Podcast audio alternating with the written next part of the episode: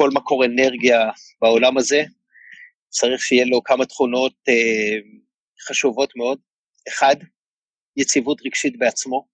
אדם צריך להיות, אדם, אם הוא רוצה לקדם אנשים בחיים שלו, הוא חייב להיות יציב רגשית, שלא כל אירוע מעיף אותו לשמיים, או כל אירוע אחר מטיס אותו לאדמה. אנחנו צריכים להיות, קודם כל, מקורות האנרגיה שאנחנו נותנים חייבים להיות מאוזנים אה, ויציבים רגשית. שתיים, התהליכים חייבים להיות אמיתיים. לא יכול להיות שאני אנסה להזיז שחקנים מנקודה לנקודה ויחנך אותם וילמד אותם, ופתאום יצא לכביש ואיזה מישהו ייסע לאט ואני אצפצף לו כמו איזה אידיוט, או... כלומר, חייב להיות קשר הדוק אה, בין האישיות האמיתית שלך לבין המקומות שאליהם אתה רוצה להזיז את האנשים שאתה רוצה להזיז אותם. והדבר השלישי, מעבר לכל דבר ומעבר לכל ספק, אתה צריך להיות אדם עם ידע עמוק כדי אה, שיהיה לך מה לתת בכל רגע נתון ולעמוד בפני סיטואציות. עכשיו, מדי פעם קורה לי סיטואציות שאני גם לא יודע דברים, אז אני כן יכול להגיד, וזה קשור לסעיף ראשון של יציבות רגשית, לשחקן שלי, תשמע, אני רוצה לבדוק את זה ואני אחזור אליך בעניין הזה.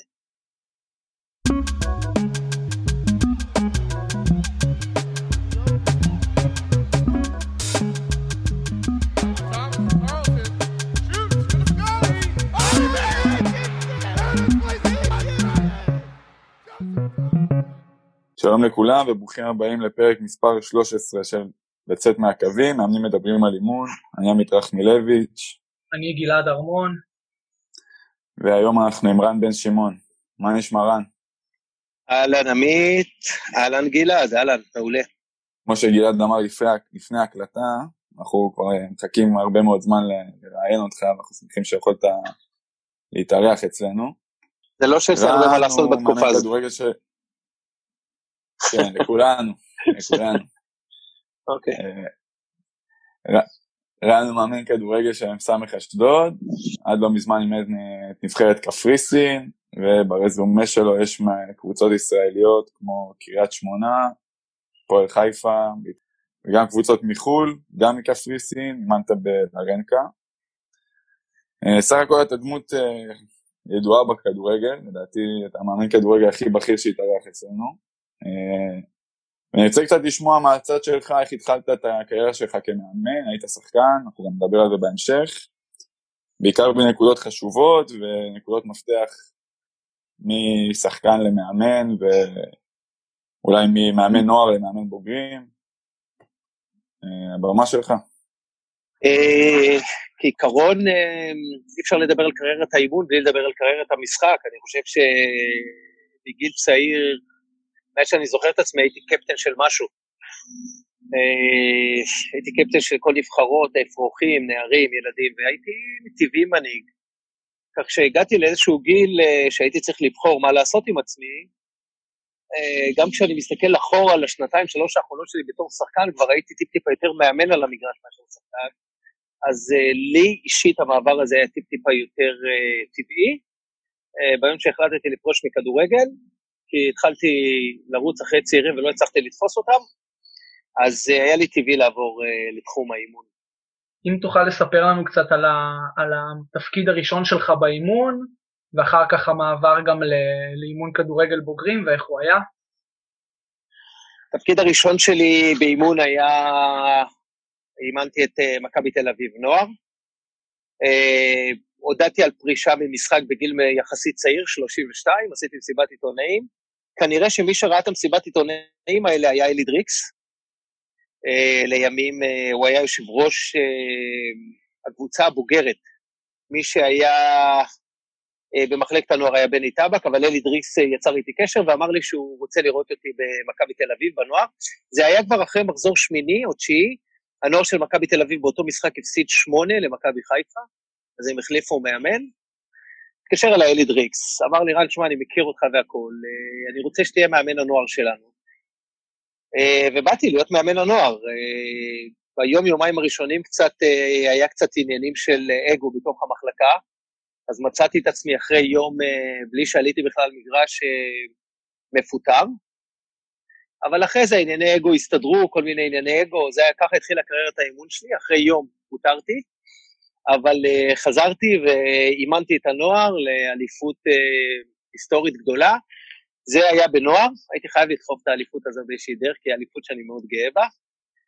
Uh, שנה אחרי זה היו לי כמה הצעות מבוגרים, אפשר להגיד שנתיים, שנתיים הייתי בנוער של מכבי תל אביב, היה לי הצעות כבר מבוגרים, והלכתי לאמן,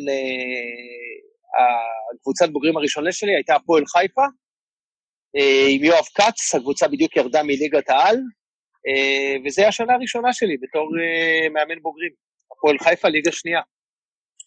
ותכננת לאמן? או שזה היה קפיצה למים, ו... כי זה מעבר באמצע העונה לקבל קבוצה שרצה, שגם לא הולך לה, בשנה הראשונה שלך כמאמן, במכבי תל אביב, זה לא... ופוטרת אחרי יום, זה לא כן. האידיאל אה, להתחיל כן. קריירה. לא, אבל uh, מגיל ארבע שום דבר שקרה בחיי לא היה אידיאל, וזה בסדר, אתה יודע, אנחנו... מרבית חיינו מתאמנים בשביל uh, להיות מוכנים לתוכנית ב', תוכנית א', כולנו יודעים. Uh, לקחתי קורסים, דרך אגב, לפני שסיימתי את הקריירה שלי בתור שחקן. לקחתי קורסים של אימון, זה תחום שעניין אותי, עברתי הרבה מאוד מאמנים, את המאמנים הבכירים ביותר בכדורגל הישראלי, מכל אחד לקחתי גם את הדברים הטובים ולמדתי גם על דרך השלילה, מה אני פחות מתחבר אליו בחיים. כמו שאמרתי, אני חושב שבשנה, שנתיים האחרונות, שהיכולת שלי לרדוף על חלוצים קצת ירדה, נפח הטוסי קצת גדל, כבר בשנתיים האחרונות שלי בתור שחקן כבר הייתי מאמן. קצת על המגרש. ארגנתי את כולם מסביבי, אה, הייתי צריך הרבה שחקנים מסביבי, כדי לא לפגוש הרבה פעמים אחד על אחד, אז כבר הייתי חצי מאמן. הטלפון מאלי דריקס אה, קצת הפתיע אותי, כי לא ידעתי שזה יקרה כל כך מהר. אה, אבל הטלפון הזה אתגר אותי מאוד, ובאתי למכבי תל אביב, באתי לקבוצה שהייתה במצב קטסטרופלי, ומאותו רגע דברים זרמו טוב.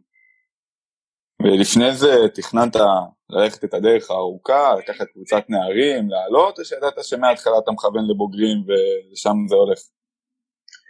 לא, חשבתי שעם הקריירה שלי וגם אה, נבחרת ישראל וגם הקריירות שלי בתור שחקן אה, בוגרים, אז נקודת ההתחלה שלי כמובן תהיה יותר גבוהה. אבל תמיד עניין אותי וסקרן אותי קבוצות ילדים ונוער ומאיפה זה מגיע. זו אחת הסיבות שגם בשנה הראשונה, מבחינה כלכלית, יכולתי לכוון יותר גבוה מהנוער של מכבי תל אביב. יכולתי להרוויח כפול שלוש בקבוצת בוגרים. היה חשוב לי להתחיל את זה מנקודה טיפה יותר נמוכה, להבין קצת יותר את נפש השחקן, לעשות את הטעויות שלי או את הלימוד שלי, את השכר לימוד שלי, על נוער, שזה פלסטלינה שהרבה יותר קל להתעסק איתו והרבה יותר קל uh, להניע אותו לפעולה. Uh, ואמרתי שלאמן בוגרים יהיה לי מספיק זמן בחיי, הקדשתי את השנתיים האלה, אבל אחרי שנתיים הרגשתי שזה מספיק ואני צריך uh, לעבור לרמה הבאה. ואיך יודעים איזה הזדמנות לקחת, או איזה הזדמנות לדחות, כאילו מה, מה צריך להנחות מאמן שמתחיל בקריירה שלו, לא משנה אם הייתה לו קריירה בינלאומית כמו שלך או לא, מה, מה צריך להנחות מאמן שהוא מתחיל בבחירה של הצעדים שלו? את התשובה שאני אתן לך עכשיו למדתי גם לאורך זמן, לא ידעתי את זה ביום הראשון שהתחלתי. ואם הייתי יכול במשפט אחד לענות לך על כל זה, זה לפני כל דבר אחר, ואני לא מזלזל בכלל בהיבטים הכלכליים, אה, זה בחירת סביבת עבודה טובה. וזה ב understatement. אני לא רוצה עכשיו להתחיל לזרום איתך לעוד אה, מי הם האנשים, מי הוא המועדון, מה הם השורשים, כמה זה מתאים לך, מי הוא החומר המקומי, כמה שחקנים כבר חתומים על חוזה שאתה לא יכול להיפטר מהם ואתה תצטרך לאמן אותם, אם אתה מאמין בהם ויודע שאיתם, תוכל להגיע למקומות שאתה רוצה להגיע בתור מאמן. זה כבר התפתח לאורך השנים. בתחילת הדרך, אני יכול להגיד לך קוריוז, סיפור קטן, אה, ביום שחתמתי בהפועל חיפה ליגה שנייה, אה, באותו יום שיצאתי מהמתחם, קיבלתי טלפון אה, ממכבי חיפה לבוא לאמן, לבוא לנהל ולאמן את מחלקת הנוער שלהם. כך שהרבה פעמים אתה עושה איזושהי פעולה שנראית לך נכונה באותו רגע, ואחרי זה על הדרך נתקלות, נתקלים בהצעות טיפה יותר טובות, אבל אתה עושה מה שאתה חושב לנכון לעשות. כל שנה אתה בוחר מחדש, זה לא איזושהי איזו אסטרטגיה גדולה או משהו. כל שנה הכדורגל כל כך דינמי, זה לא, יכול לקחת אותך למקומות שונים, ואתה בעיקר צריך לקבל את ההחלטות הנכונות ביותר על בסיס אה, מי הם האנשים, מהי הסביבת עבודה שאליה אתה רוצה להגיע, ושם אתה מקבל את ההחלטה. יש מאמנים שמספרים על עצמם שהכי נוח להם היה להישאר כל, כל שנה באותו מקום, אולי זה גם יותר נוח לוגיסטית או מבחינת המשפחה, וחיים של מאמן בוגרים הם לא תמיד כאלה, לפעמים אתה מפוטר, לפעמים אתה מקבל הצעה יותר טובה, זה, כמו שאמרת זה מאוד דינמי. יש, יש עכשיו מאמנים ששומעים אותנו וגם רוצים להיות מאמני בוגרים, מה חשוב שהם ידעו בהקשר הזה? עזוב עכשיו לוגיסטית ואיך להגיע, וכל הדברים, ה... בוא נגיד, הטכניים, אפשר להסתדר איתם. הדבר היחיד שצריך להשאיר אותך במועדון זה האם אתה ומתווה המדיניות, קרי הבוס, הנשיא, כל מי שנמצא שם, האם אתם חושבים שיש uh, עתיד משותף? והמשאלה הגדולה ביותר בחיים שלי זה להישאר במקומות כמה שנים, כי באמת לשנות DNA ולהזיז שחקנים ולהניע אותם לפעולה ולייצר שחקנים, אתה צריך הרבה מאוד זמן. עכשיו, בין הצרכים שלנו בתור מאמנים לבין המציאות, כמו שאמרת, יש פערים לפעמים אדירים.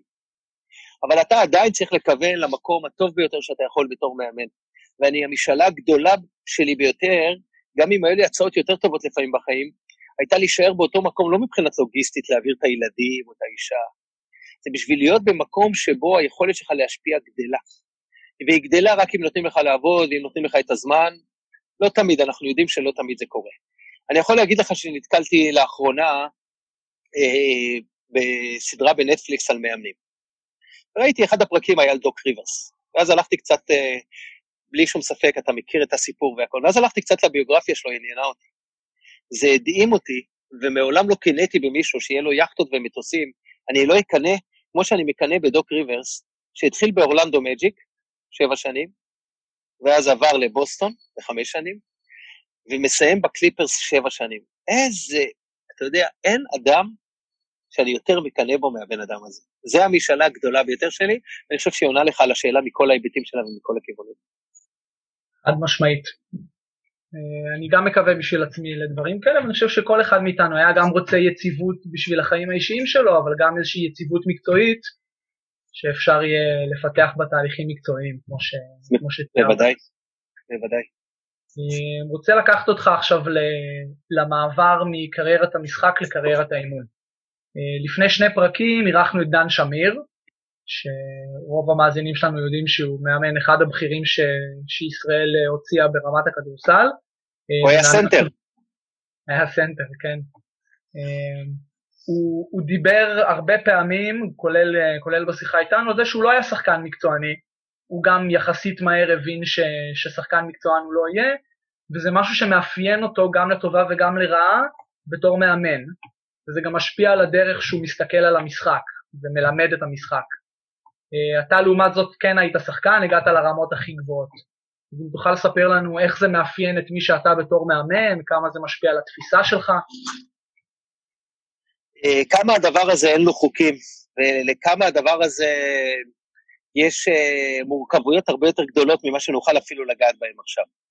אז דן שמיר, שאולי לא היה שחקן ברמות הגבוהות, אה, מכיוון שהוא הבין את נקודת הפתיחה היותר נמוכה שלו בענף, אין לי ספק שהפיצוי שלו בהשקעה ובעבודה על דברים שלאנשים שבאו מהענף וחושבים שכבר יש להם את זה בתוכם, יצר איזשהו יתרון על מאמנים אחרים. אין ספק שהאנליטיקה שלו ויכולת הניתוח שלו, אנחנו מכירים את דן, ובטח ובטח בשנים הראשונות, שהוא היה נחשב למאמן המחשב, אחד הראשונים שהיו בכדורסל הישראלים.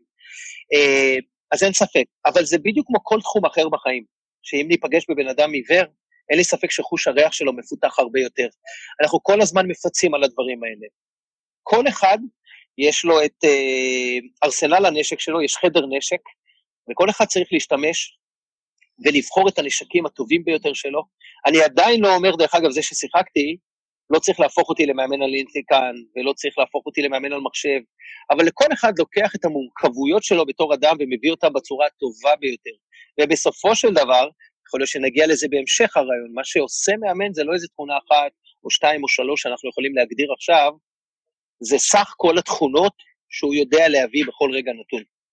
אוקיי, אחרי זה אנחנו יכולים לדבר על איזה תכונות אלה, הכל, אבל זה לא משהו אחד, זה לא מספיק להבין בכדורגל, זה לא מספיק להבין בבני אדם, זה לא מספיק לדעת, לדעת טקטיקה, עדיין צריך הרבה מאוד מרכיבים, כמו שהחיים לימדו אותי דרך אגב, הרבה מאוד מרכיבים שהתחברו ביחד כדי להפוך למאמן טוב. אנחנו נמשיך לגעת בקריירה.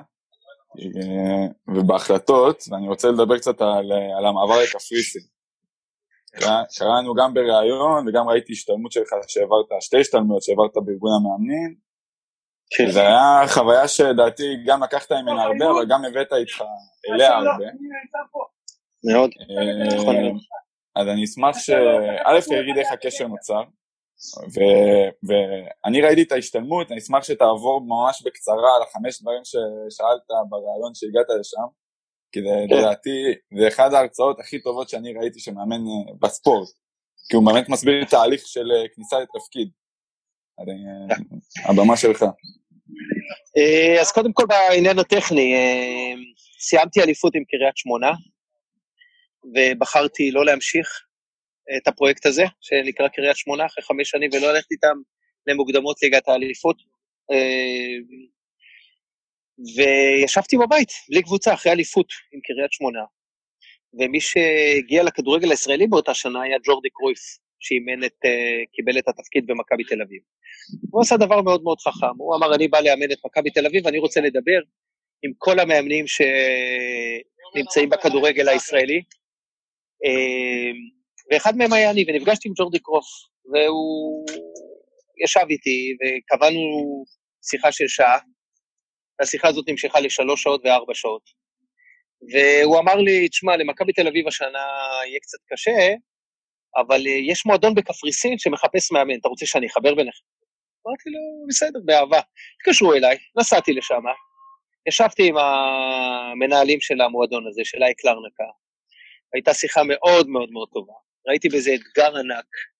Uh, כמובן, uh, בפתיחת הקריירה הייתי מוכן קצת לוותר אפילו על כסף, כי זה באמת הייתה הצעה יותר נמוכה ממה שאני רגיל הייתי להרוויח פה.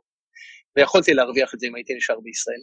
אבל האתגר בעיניי להיות uh, מאמן במדינה אחרת, של שחקנים ברמה גבוהה שמגיעים מספרד, מהולנד, מהרבה מאוד מדינות, קרצה לי מאוד מאוד האתגר שם, העיף אותי לקפריסין במטוס הראשון פשוט. אה, וזהו, הדרך שם הייתה דרך ש... תשמע, תשאל שאלות מדויקות, כי אני יכול לדבר על זה במשך יומיים. מה, מה מעניין? אה? אז בוא, בוא נתרכז יותר בנבחרת. עשית שם כן. קריירה, קדנציה בלרנקה, חדרת לארץ, ואז חזרת, הגעת שם לנבחרת. אה, אז איך הקשר עם הנבחרת נוצר, ומה הבאת, ואני אשמח פשוט שתסביר את ההכנה שלך לראיון ומה רצית לדעת על המקום. וואו, אה, הנבחרת בא לי באמת משום מקום, לפני שלוש שנים דרך אגב קיבלתי את ההצעה הזאת, אה, ושוב, זה גם קשור לתקופה שהייתי בלרנקה, כי השארתי באמת רושם טוב על אנשים. אחד ממנהלי מחלקת הנוער שלנו, שהיה מאוד מאוד מופתע מההשפעה שלי בנוער, כי בקפריסין לא מעניין אותם ההשפעה במחלקות נוער. הוא היה מאוד מאוד מופתע מהקשר, ויצרנו קשר מאוד מאוד טוב, ויצרתי קשר אה, גדול עם מחלקת הנוער שלנו. הוא היה מנהל מחלקת הנוער אז באותה תקופה. ולימים הוא נעשה המנהל הטכני של הנבחרת, והוא זכר אותי לטובה. והשם הראשון שעלה לו ברגע שהוא חיפש מאמן זה היה אני. והוא דיבר איתי על האפשרות להגיע, וברגע שנוצרה האפשרות של אה, להגיע לנבחרת קפריסין, שוב היה אותו סצנריו, עליתי על המטוס הראשון ונסעתי לשם. עכשיו, לפני שעליתי על המטוס הראשון, נכנסתי איזה שלושה ימים לתוך מרתף בבית שלי, עם כל החומר שיש קודם כל על קפריסין בתור מדינה, על ההיסטוריה שלה ועל הכול. על ההיסטוריה של הנבחרת, על משחקים בנבחרת, רציתי לדעת על שמות, על מי האנשים שעובדים. אני זוכר ששלושה ימים הורידו לי אוכל במגשים, ושמו לי אותם מחוץ לדלת. אכלתי, אני חושב, נקניקיות עם ציפורני תרנגולות. אה, כשרציתי לפנק את עצמי, ביקשתי מאשתי שתקנה לי פיצה. בקיצור, באמת נכנסתי לאיזשהו שלושה-ארבעה ימים של לימוד. נסעתי לשם למשא ומתן איתם והכל, הם הופתעו קצת מהידע ומהכל.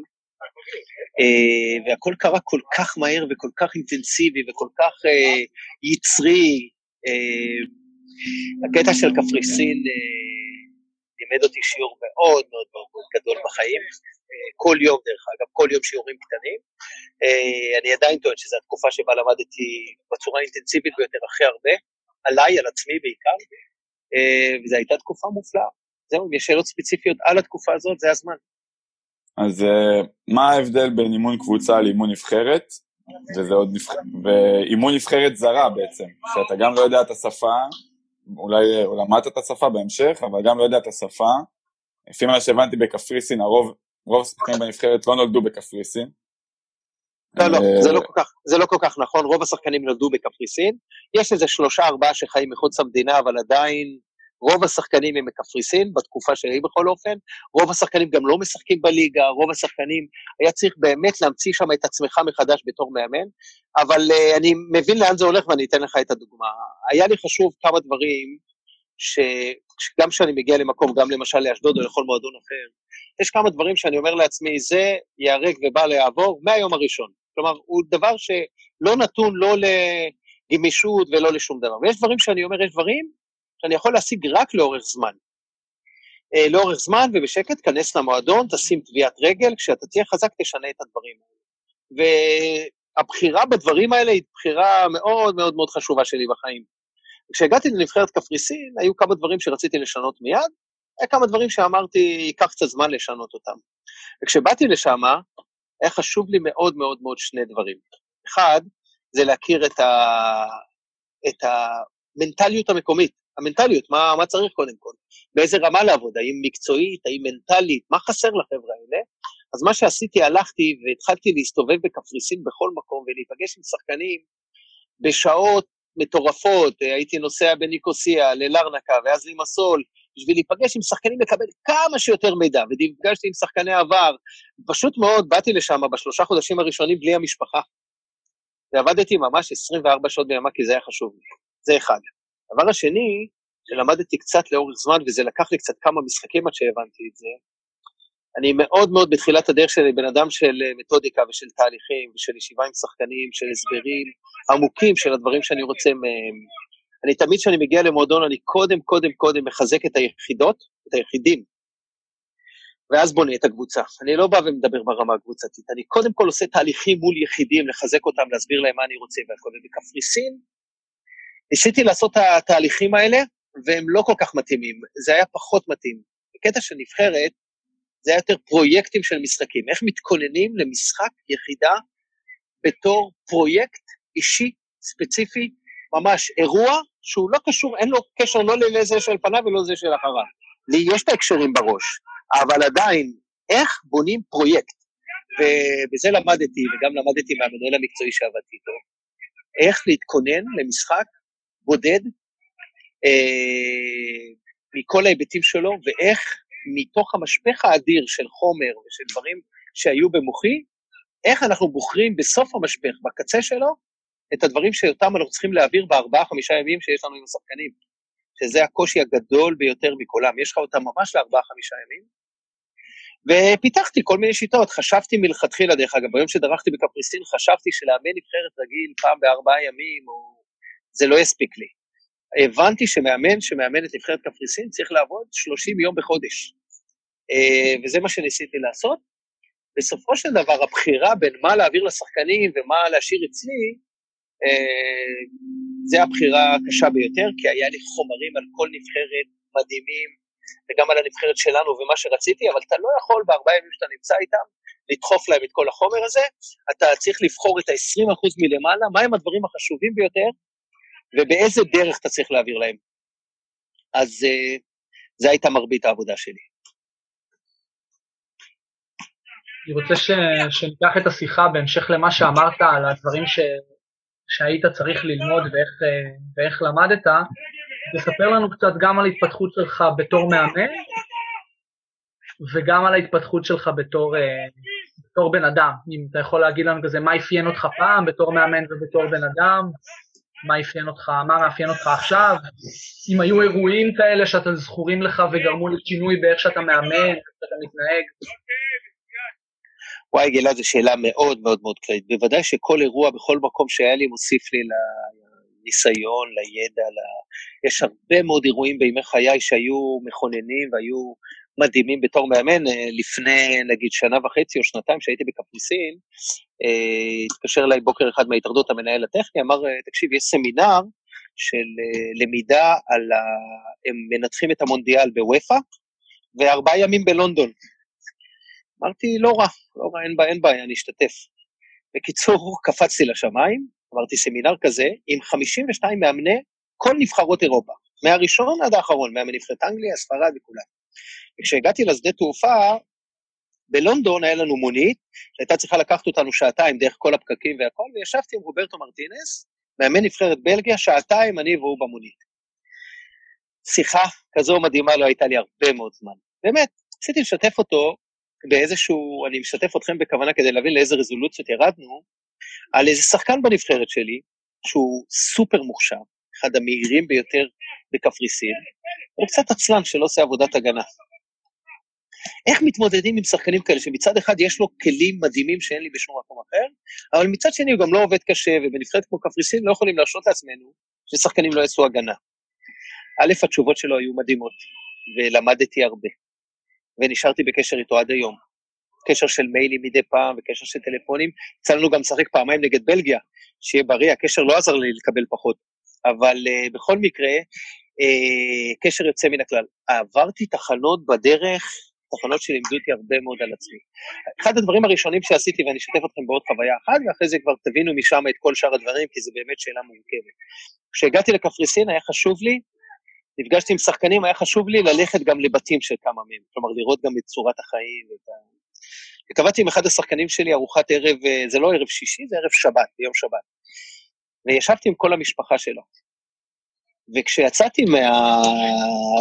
מה... זה, זה היה שש או שבע שעות שהייתי שם, כי הגעתי בצהריים, ואחרי זה הם עשו על האש, סופלקי וזה, לא ניכנס לזה, כי כבר דיברנו על אוכל בשיחה הזאת. התקשרתי, אני זוכר שיצאתי מהשיחה עם השחקן הזה, שחקן אה, מרכזי בנבחרת, התקשרתי לפסיכולוג בישראל שעבד איתי הרבה מאוד שנים, שהוא אחד האנשים שאני אה, מתקשר אליו כל פעם שיש משהו, אה, יש משהו מעניין, התקשרתי אליו לשתף אותו ואמרתי לו, תשמע, מה שמדהים שיצאתי מהשיחה הזאת, כשראיתי את הילד הזה משחק, שהייתי אצלו בבית, קוסטקיס, הייתי אצל קוסטקיס בבית, יצאתי מהשיחה, אמרתי לו, אני מאמן 15 שנה במדינת ישראל, וכל החיים שלי יצא לי לאזן את הצעירים מלמעלה למטה. הם חושבים שהם הרבה יותר טובים ממה שהם, הם חושבים שהם נמצאים בנקודה יותר רחוקה, הם כבר רוצים יותר מדי, כל הזמן צריך לאזן את הצעירים הישראלים מלמטה לכיוון האמצע. כי אנחנו מנסים למצוא איזשהו איזון אצל השחקנים האלה, איזון רגשי. ובאתי לקפריסין, ואני מדבר עם ילד שלא מחזיק מעצמו, שאותו צריך לאזן מלמטה, קודם כל בבסיס, הבנתי שצריך לאזן את השחקנים הקפריסאים מלמטה למעלה, לדחוף אותם, לתת להם כמויות אדירות של ביטחון עצמי, של אמונה ביכולת שלהם, שזה משנה את הגישה שלי לנבחרת בצורה טוטאלית. טוטאלית. היא, הגישה הזאת של לאזן מלמטה לכיוון האמצע, או לאזן מלמעלה לכיוון למטה, זה שתי תורות אימון שונות לחלוטין. מדהים שיש גם אנשים כאלה בעולם, אה? כן, תרבות, כן. תרבות אחרת לגמרי. כן, אה, כן. ספר לנו איך אתה מנהיג, מה, מה סגנון המנהיגות שלך, מה אתה עושה כדי לעזור לאנשים לעבור מנקודה אחת לנקודה שנייה? א', אני חושב שכל מקור אנרגיה בעולם הזה, צריך שיהיה לו כמה תכונות אה, חשובות מאוד. אחד, יציבות רגשית בעצמו. אדם צריך להיות, אדם אם הוא רוצה לקדם אנשים בחיים שלו, הוא חייב להיות יציב רגשית, שלא כל אירוע מעיף אותו לשמיים, או כל אירוע אחר מטיס אותו לאדמה. אנחנו צריכים להיות קודם כל, מקורות האנרגיה שאנחנו נותנים חייבים להיות מאוזנים אה, ויציבים רגשית. שתיים, התהליכים חייבים להיות אמיתיים. לא יכול להיות שאני אנסה להזיז שחקנים מנקודה לנקודה ויחנך אותם וילמד אותם, ופתאום יצא לכביש ואיזה מישהו ייסע לאט ואני אצפצף לו כמו איזה אידיוט, או... כלומר, חייב להיות קשר הדוק אה, בין האישיות האמיתית שלך לבין המקומות שאליהם אתה רוצה להזיז את האנשים שאתה רוצה להזיז אותם. והדבר השלישי, מעבר לכל דבר ומעבר לכל ספק, אתה צריך להיות אדם עם ידע עמוק כדי אה, שיהיה לך מה לתת בכל רגע נתון ולעמוד בפני סיטואציות. עכשיו, מדי פעם קורה לי סיטואציות שאני גם לא יודע דברים, אז אני כן יכול להגיד, וזה קשור לסעיף ראשון של יציבות רגשית, לשחקן שלי, תשמע, אני רוצה לבדוק את זה ואני אחזור אליך בעניין הזה. אוקיי?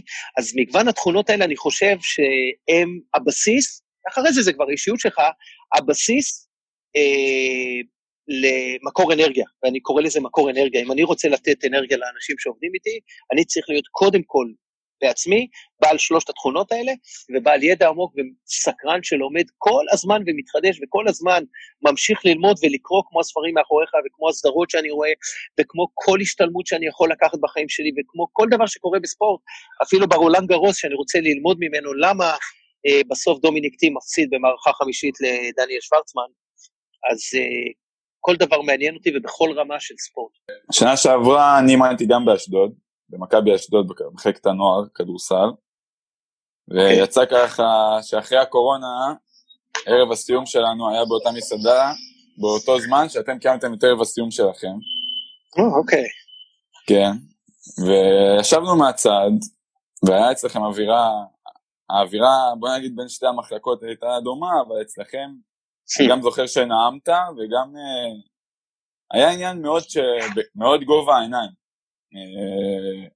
וקרבה מאוד גדולה עם השחקנים, זה התבטא, וזה ממש הורגש אצלנו ברמה שדיברנו על זה, uh, היה ריקודים והרשית על עצמך, אני אומר את זה במרכאות שלא רואים, אבל הרשית על עצמך גם לעלות לרחבה ולרקוד.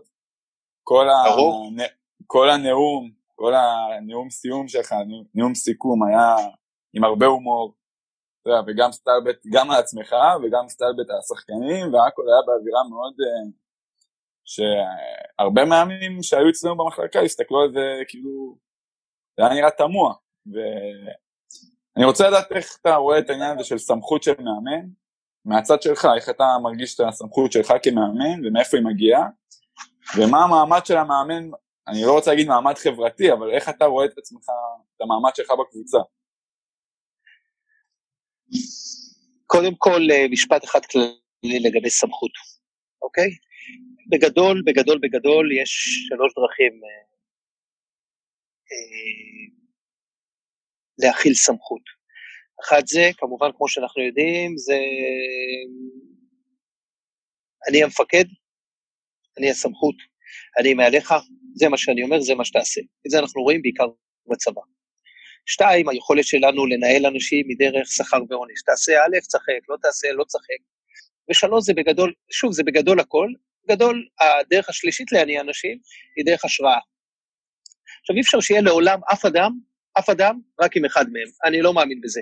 כבר לא יכולים כמו פעם דרך סמכות להניע אנשים לבד. אי אפשר רק דרך השראה, כי זה קצת נאיבי, ובטח ובטח שכר ועונש, זה משהו שהוא יותר... צריך לדעת את המינונים בכל רגע ורגע. לגבי הסמכות שלי, אני אומר שצריכים להיות שלושה דברים. אחד, שתלויים בשלושה דברים. אחד, אה, בביטחון העצמי שלי במקום שבו אני נמצא. אני יכול להתנהג בצורה שאני רוצה, כל עוד השחקנים יודעים שיש דברים שבהם, אה, אני תמיד אומר, בכל מקום שאני הולך, זה שאת עצמי אני לא לוקח כל כך ברצינות, אבל את העבודה שלי ואת המקצוע שלי אני לוקח מאוד מאוד מאוד ברצינות. והיכולת שלי לשחרר מול שחקנים זה היכולת שלי לדעת עד כמה הם מחויבים בעצמם. אם אני בא למועדון שבו השחקנים הם אה, כל היום צריכים אה, רס"ר והכל וזה, אני לא אשחרר מולם. אני אהיה טיפ-טיפה יותר תובעני ואני אמצא בעצמי את הדרך יותר להיות סמכותי והכל. אם אני בא למועדון שאני יודע שהשחקנים שלי מוציאים מעצמם את המקסימום, שהם מקצוענים, שהם יודעים מה צריך לעשות בכל רגע נתון. שוב, זה לא כולם וזה לא רגע, אני מרשה לעצמי להשתחרר יותר ולייצר סביבת עבודה שיותר נוח לעבוד בה, שהיא יותר בגובה העיניים, שיותר. עכשיו, צריך לדעת מה צריך בכל רגע נתון. ואת זה אני כל החיים שלי קינאתי באנשים שידעו את זה, כל החיים שלי, ואני מנסה לעשות את זה עכשיו גם בחיים שלי.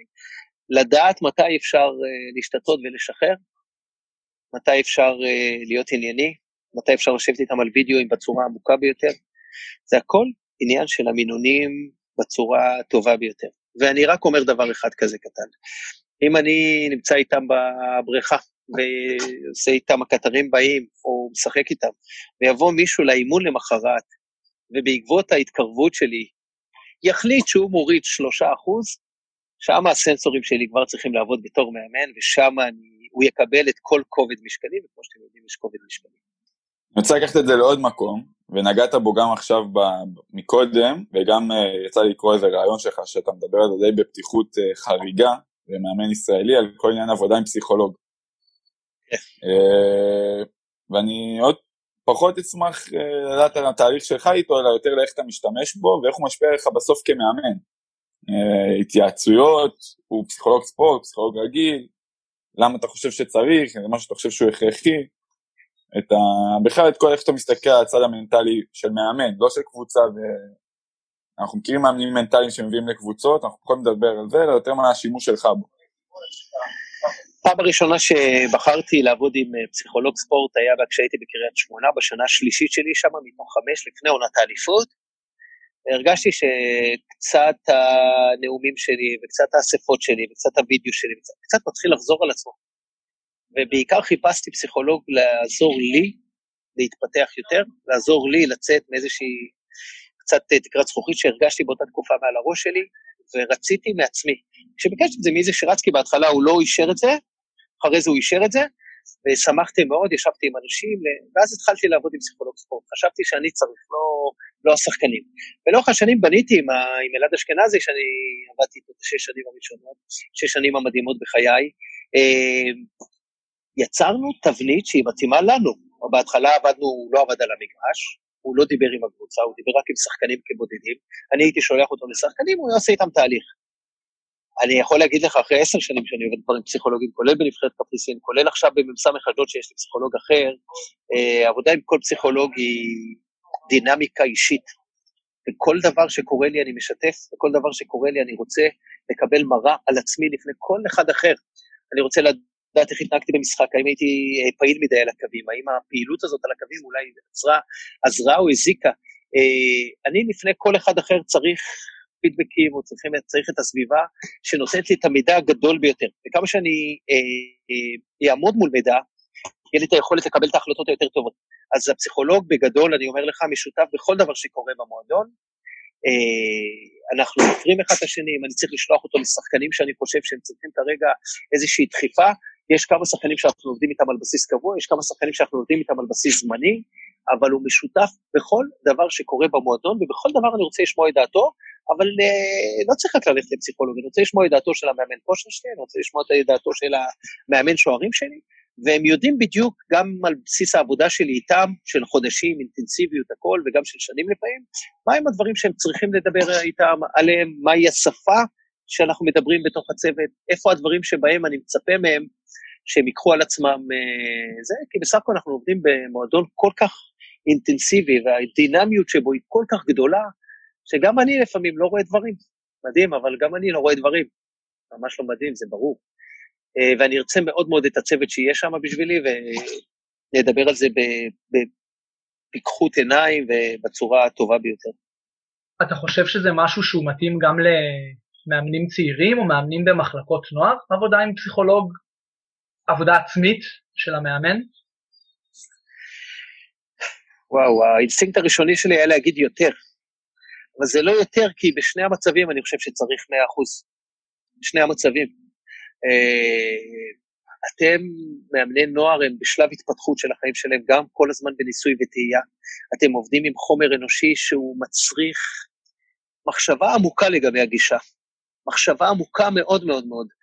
אין שום דבר ש... יש דברים שאנחנו צריכים להגיד אותם ספונטנית, אבל רוב הדברים שיוצאים לנו מהפה ב', במיוחד בגיל הזה, שאנחנו משפיעים על ילדים, על החיים שלהם, וכמו שאנחנו יודעים, בין גיל, בגדול, בין 9 ל-14 או 15 הם מתעצבים לחיים, אם על זה לא צריך פסיכולוג, אני לא יודע על מה לא, ופסיכולוג יותר לעזור לכם, פסיכולוג יותר לעזור לכם למצוא את הדרכים הנכונות להגיע לשחקנים שלכם, ככה גם אני משתמש בפסיכולוג, הוא עוזר לי יותר מאשר לקבוצה, אה, בהחלט כן, 100% עם חותמת. מדהים. אני ממש מקווה שכל מי ששמע את זה, זה יעזור לו בתקופה הקרובה בחיים שלו, או בכלל. כן. עוד משהו שעלה בשיחה עם דן שמיר שנראה לי ממש רלוונטי עכשיו, זה מנטור. לא לכולם אולי מתאים לעבוד עם פסיכולוג, חלק מרגישים ש, שזה לא מתאים להם או שזה עולה הרבה כסף, אה, אבל כל אחד יכול למצוא מישהו שהוא מעריך, אה, מישהו שיכול לעזור לו, לקדם אותו, לתת לו תובנות על עצמו. אה, הבנו מהשיחה עם אסאי ש, שאתה הצלחת לעזור לו בתחילת הקריירה שלו, ויכול להיות ש, שזה קורה עד עכשיו. אה, לך יש מנטור? ואם כן, אז מי ועל מה אתם מדברים? וואו, יש לי הרבה מנטורים, ודרך אגב, חלקם מהספורט, חלקם בכלל לא מהספורט. הם אה, לחיים, והדברים שהם נתנו לי בחיים. יש לי חברים שהם לא יודעים כמה הם מנטורים שלי בגישה לחינוך למשל של ילדים, שדרך זה גם אני לומד הרבה מאוד על דרך הכדורגל, בוודאי, כל אחד מאיתנו צריך מקורות אנרגיה בעולם הזה, וכל אחד מאיתנו צריך להיות קרוב לאנשים שהוא מאמין שהם יכולים לתרום לו ולתמוך. זה לא יעזור כלום, בסופו של דבר, מי שלא ייראה לך הכי גדול בעולם, שיהיה פט ריילי, שיהיה לא משנה מי, כולנו בסופו של דבר צריכים עזרה כזו או אחרת. הקטע הזה זה לבחור את האנשים הנכונים, את המינונים הנכונים, אה, כמה שאנחנו לומדים מזה וכמה אנחנו לא הולכים לבקש עזרה נקודתית, אלא אנחנו עוזרים עזרה מחשבתית, כמו המשל על אם אתה תיתן לבן אדם אני אה, אוכל, או שתיתן לו אה, למידה בחיים, איך להשיג את האוכל הזה לאורך חיים, זה מה שאנחנו צריכים לידינו כל הזמן. בוודאי שיש לי הרבה מאוד מנטורים והרבה מאוד אנשים אה, שהיכולת שלהם לראות מצבים, אני קורא להם אנשים חכמים, ואני אם יש דבר אחד בעולם הזה, שוב, שאני מקנא בו והכול, אנחנו דיברנו על זה לפני, זה אנשים חכמים, אני מאוד מאוד אוהב אנשים חכמים לידי. אה, ללמוד מכל סיטואציה, איזה יופי זה ללמוד, לראות אה, איך אה, נעשים דברים, ולא לחכות.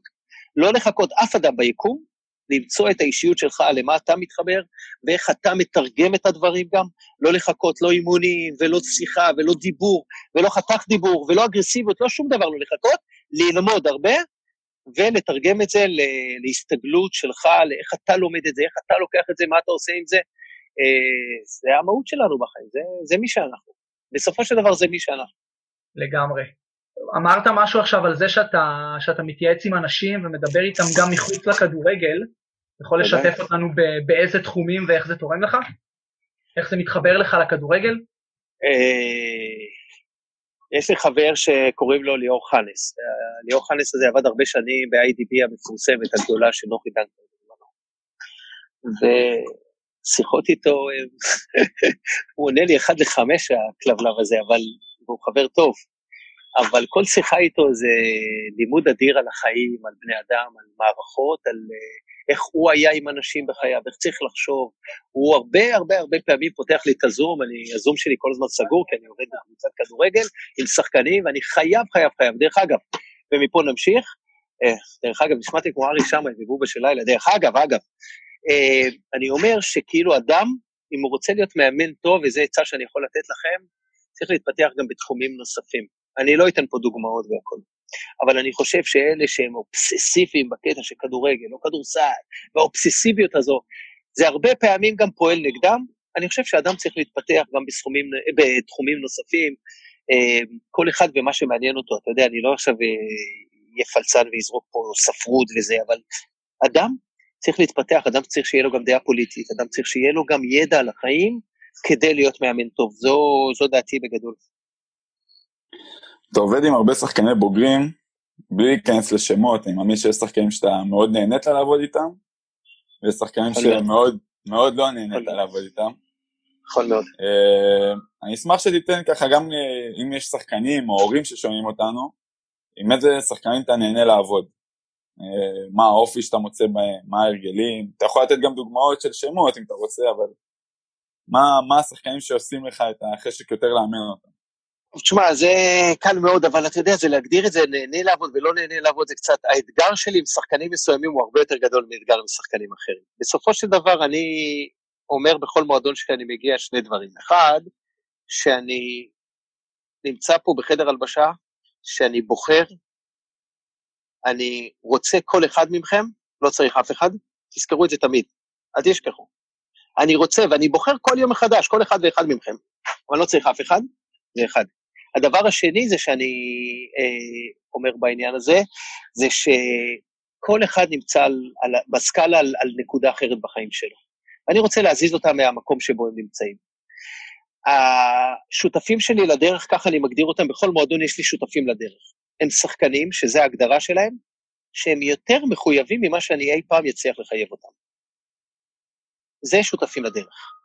אז זה נדיר שזה קורה, יש איזה שניים, שלושה כאלה שהם סופר מקצוענים, שהם קשים עם עצמם יותר ממה שאני אוכל להיות קשה איתם, שהם עובדים יותר קשה ממה שאני אוכל אפילו להבין אותם, שהם, אה, אני בא נגיד אה, לשבת איתם לניתוח, ואני אומר להם, אתה זוכר ששבוע שעבר דיברתי איתך על אה, זווית גוף פתוחה?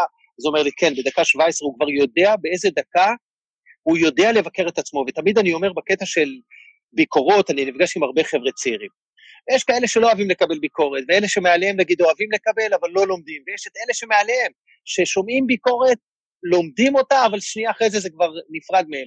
יש את אלה שגם לומדים ביקורת, גם מיישמים, גם שזה כבר רמה גבוהה מאוד, אבל הרמה הגבוהה ביותר מבחינתי, זה אלה שדורשים ביקורת, זה אלה שמבקשים אותה, אלה שרודפים אחריה, זה אלה שדופקים לי על הדלת ומבקשים את הדיסק של המשחק ולדעת מה הם עשו יותר טוב ופחות טוב. אז בעניין הזה של שחקנים שנהניתי יותר לעבוד איתם ולא נהניתי יותר, או נהניתי פחות לעבוד איתם, בסופו של דבר נמצאים במערכות שלי שחקנים שאני במרביתם נהנה לעבוד. כי אם אני לא נהנה לעבוד איתם, יש להם בעיה קשה מאוד איתי. אני יכול להיות מאוד מאוד מאוד קשה, מאוד קשה. אני חסר סבלנות לאנשים שלא דוחפים את עצמם ולא עובדים עם עצמם, ואז אני מנסה לשנות את זה, על ידי הרבה מאוד דברים. אני יכול לשלוח להם אפילו אנשים במערכת לדבר איתם על זה, ואני יכול להביא להם את זה מהפור והכל, אבל אם בסופו של דבר, בסופו של תהליך, אני מרגיש שאין איזשהו קו עלייה בהשקעה של אותו שחקן, אני מוותר עליו, אני מנסה לוותר עליו, אה, ואולי להשקיע את האנרגיה הזאת בשחקנים אחרים. בסופו של דבר, אני אוהב את השחקנים שמגיעים שעה וחצי לפני האימון למועדון.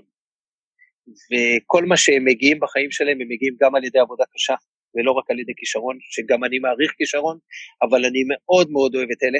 אני מאוד מאוד נהנה לעבוד עם אנשים שכיף להיות איתם בחדר הלבשה, שהשמש לא זורחת להם מהמקומות שאנחנו יודעים מאיפה, שיש להם מודעות עצמית, שלא רק יש להם מודעות עצמית, הם גם יודעים איך הסביבה תופסת אותם, ואנחנו כל הזמן עושים מבחנים לזה, דרך אגב, זה לא משהו שכל הזמן אנחנו בודקים את זה. אני נמצא עם השחקנים האלה, אני תמיד אומר להם, אני נמצא עם השחקנים האלה יותר ממה שאני נמצא עם המשפחה שלי, כי הם מגיעים שעתיים לפני, שעתיים אימון ועוד שעתיים אחרי. עם המשפחה שלי לא יוצא לי להיות 6-7 שעות ביום. אני רוצה שיהיה לי אה, חדר הלבשה שהוא בריא וטוב, אה, בלי אה, לשון הרע ובלי לדבר מאחורי הגב. ואם יש משהו, דברים שמפריעים, אנחנו נתקן אותם ונעשה אותם ביחד. אנחנו, אנחנו אה, נצליח כמו הקשר הרגשי בינינו. ככה אנחנו נצליח בסופו של דבר בחדר הלבשה הזה. ואם יש שחקנים שיראו מישהו אחר משקיע פחות והכול, ואני בתור מאמן לא אגיב ולא אתן להם את הגיבוי לזה, אז אני לא עושה את העבודה שלי. אז בעניין הזה, אני מספק להם את הסביבה הטובה ביותר, אני רוצה לעבוד עם הבני אדם הטובים ביותר, ככה אני גם בוחר אותם כלל. טוב, הגענו לחלק האחרון, שאלות שליפה. אנחנו שולפים עליך שאלות, ואתה עונה לנו במשפט מקסימום שניים. יאללה, פשוט. יאללה. מה ההגדרה שלך להצלחה? למצות את מלוא הפוטנציאל האישי שלך, להיות הגרסה הטובה ביותר של, עצ... של עצמך. מה ההגדרה שלך לכישלון? אה, קובי בריינט, ואני חייב לצטט אותו כי הוא איש שאני מת עליו, הוא אמר, אה, failure doesn't exist. כישלון לא קיים. כל עוד אתה קם למחרת בבוקר וממשיך לעשות את מה שאתה עושה הכי טוב, וקם על הרגליים והכול. היה לי הרבה מאוד מאוד נפילות בחיים שלי, היה לי הרבה מאוד רגעים קשים, היה לי הרבה מאוד, אבל הכישלון היחיד שקיים בעולם זה אם אתה יום אחרי זה שנפלת, אתה לא קם. אם אתה לא קם יותר או לא ממשיך לעשות את מה שאתה רוצה, או אנשים משפיעים עליך, או אנשים שברו אותך, ואתה מרים את הידיים, אז נכשלת. כשאתה מרים את הידיים, נכשלת. עד אז, אין כישלון. יש קשיים, יש עצב, יש הרבה דברים. חוויה משמעותית או רגע שיא כמאמן? כמאמן אני חייב לקחת את הנקודה של האליפות עם קריית שמונה. היה שם מה שכאילו אני הכי מאמין בספורט, כאילו דרך שמובילה לתוצאות, כי באמת, תעבור על השחקנים האלה, גם לפני האליפויות האלה וגם אחרי האליפויות האלה, הם לא הצליחו להביא את אותה יכולת כמו שהם הביאו באותה עונה. ולבוא ולקחת לגדולות את האליפות פעם ב-20-30 שנה זה סיפור גדול בתור מאמן, אבל היה לי עוד הרבה מאוד רגעים טובים, מאושרים, פחות טובים, משמעותיים, אבל האליפות הזו של קריית שמונה אין ספק חייבת להיות פה למעלה. דבר אחד שלא ידעת בהתחלה ואתה יודע היום. אחד.